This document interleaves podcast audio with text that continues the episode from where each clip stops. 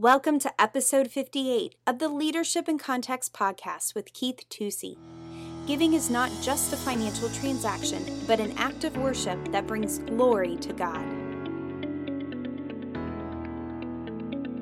Hi, this is Keith Tusey, and welcome to Leadership in Context. We are on our last podcast on biblical principles and culture of giving, and then next week we're going to start four lessons on mistakes team builders make. I'm just going to give you four mistakes it's easy to make when you're trying to build a team. And I think you'll find these things very helpful. Again, thanks for being with me today.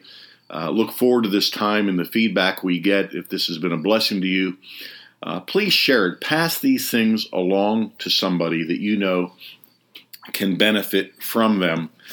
Uh, so I want to go to Second Corinthians 9 and we're going to look at the very last lesson in this uh, process that we've been talking about, this culture of giving found in 2 Corinthians 8 and 9. And uh, I want to pick it up actually at the end here of verse 11. Well, let's just read all verse 11. While you are enriched in everything for all liberality, which causes thanksgiving through us to God. You know, the fundamentals in anything eventually will determine its success. Uh, whether it's a sports team, whether it's a marriage, whether it's a business, you know, the fundamentals. And the fundamentals of Christianity are not complicated. Uh, they're not necessarily easy. But the ultimate fundamental is simply this we exist to give glory to God. That's that's our purpose on earth. At the end of the day, whether things have gone maybe not according to the script that we would have thought, even in that process, were we a song, were we an instrument to our Lord? Did we glorify Him in the process of even unpleasant things that have come across our life? And here's what the apostle is saying he is saying that there is a thanksgiving that comes through us to God, not only in the privilege of giving, but in the response to giving. Think about the world for a minute. You know, there's a lot of very skewed and even ungodly ideas. There are there is a morality and there are values that are embraced that are no morality or or have no value to God whatsoever.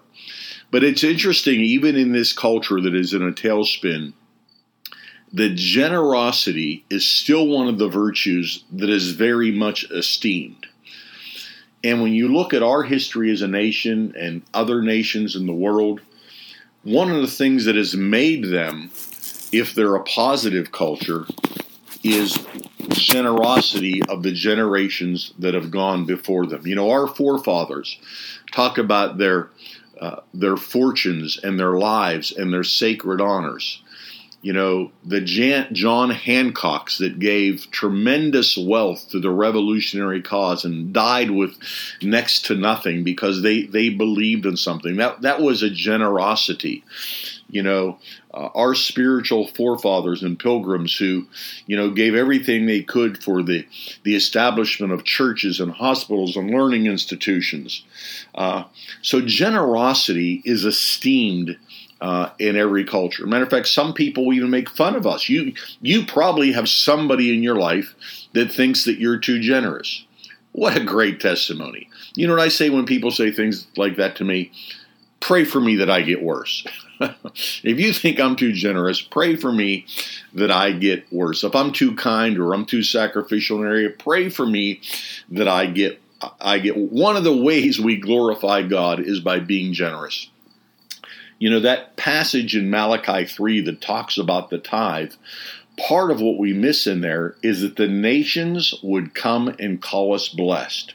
In other words, that they would see how we do life, that they would see how we handle our funds, that they would see how generous we are, and that they would say, wow, this is really a blessed group. You people really do things different, and God calls attention to that and God is honored. It brings glory to God when his people are generous. So, if being generous brings glory to God, why wouldn't we want to be even more generous, continually sustaining that generosity? He says, which causes thanksgiving through us to God. Now, notice the next passage. For the administration of this service not only supplies needs of the saints, so there's a there's a tactical thing. It's interesting in this whole passage. He starts with the needs of the saints and he ends with the needs of saints, but really through the whole thing he talks about the attitude in the heart of the giver, of the believer. But also is abounding through many thanksgivings to God. So what is happening? There is many thanksgivings to God. Think of all the people when you empower something. Not only are you giving thanksgiving to God, the Lord, thank you for putting that in my hand, and God gets glory. But every time that seed multiplies, there's somebody that is abounding in grace to God. They're acknowledging God. They're thanking God. They may not be thanking you. They may not know you're the farmer that put the seed in the ground. You know, six seasons ago or six lives ago or whatever it was but they're abounding in grace to God. They are we are salting the ground with thanksgiving. What a testimony. The ultimate test of our life is are we bringing glory to God? Giving and generosity bring glory to God. Then notice verse 13. While through the proof of this ministry they glorify God for the obedience of your confession to the gospel of Christ.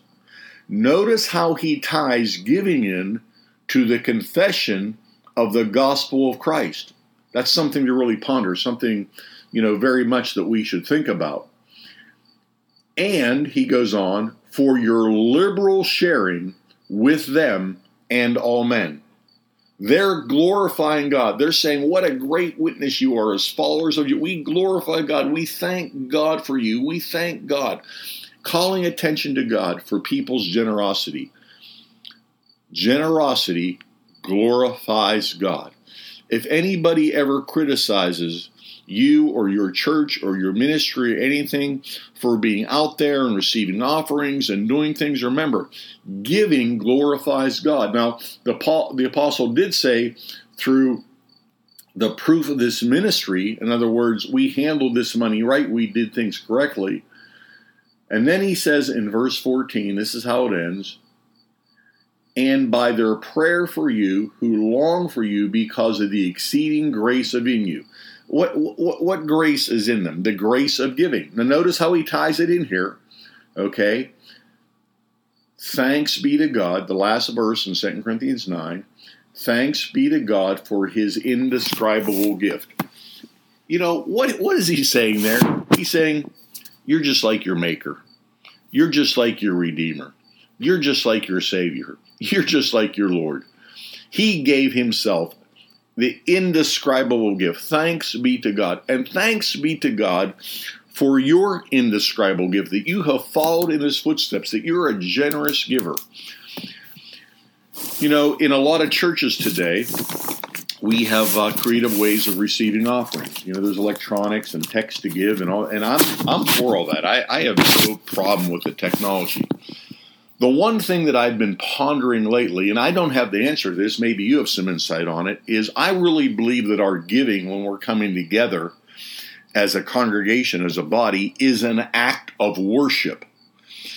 And I'm wondering if there's a way that we can have some focal point on our giving while we're doing all the technical and tactical and electronic and uh, technological giving. Is there a way that we can still incorporate a giving moment as part of our worship to Jesus Christ? Because I think that's important. I think that is important for us.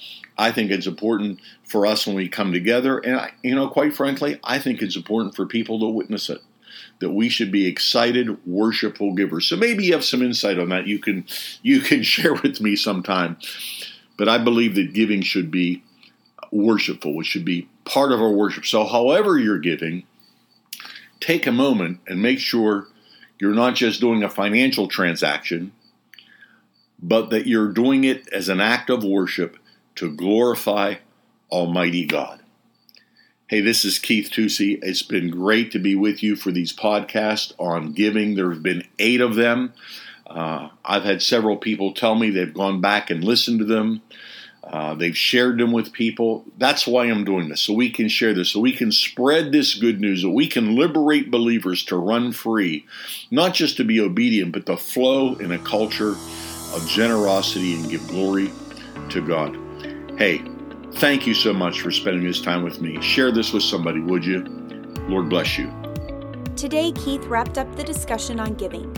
Over the past few weeks, he has reminded us that giving is a grace and a spiritual standard. He asked us what God has given us. He shared about the equality of commitment being more important than the abundance of gifts. He reminded us that God holds leaders to a higher standard, that God looks at us as sowers, and lastly, that generosity gives glory to God. Thanks for listening this week to another episode of Leadership in Context with Keith Tusey. Join us next week as Keith continues to put leadership truths in the context of the local church. As always, subscribe, like, rate, and share our podcast. For show notes or to ask Keith a question, email podcast at atinourpastors.com. If you would like more information, you can check out our website, find us on Facebook, or follow us on Instagram at In Our Pastors. See you next week.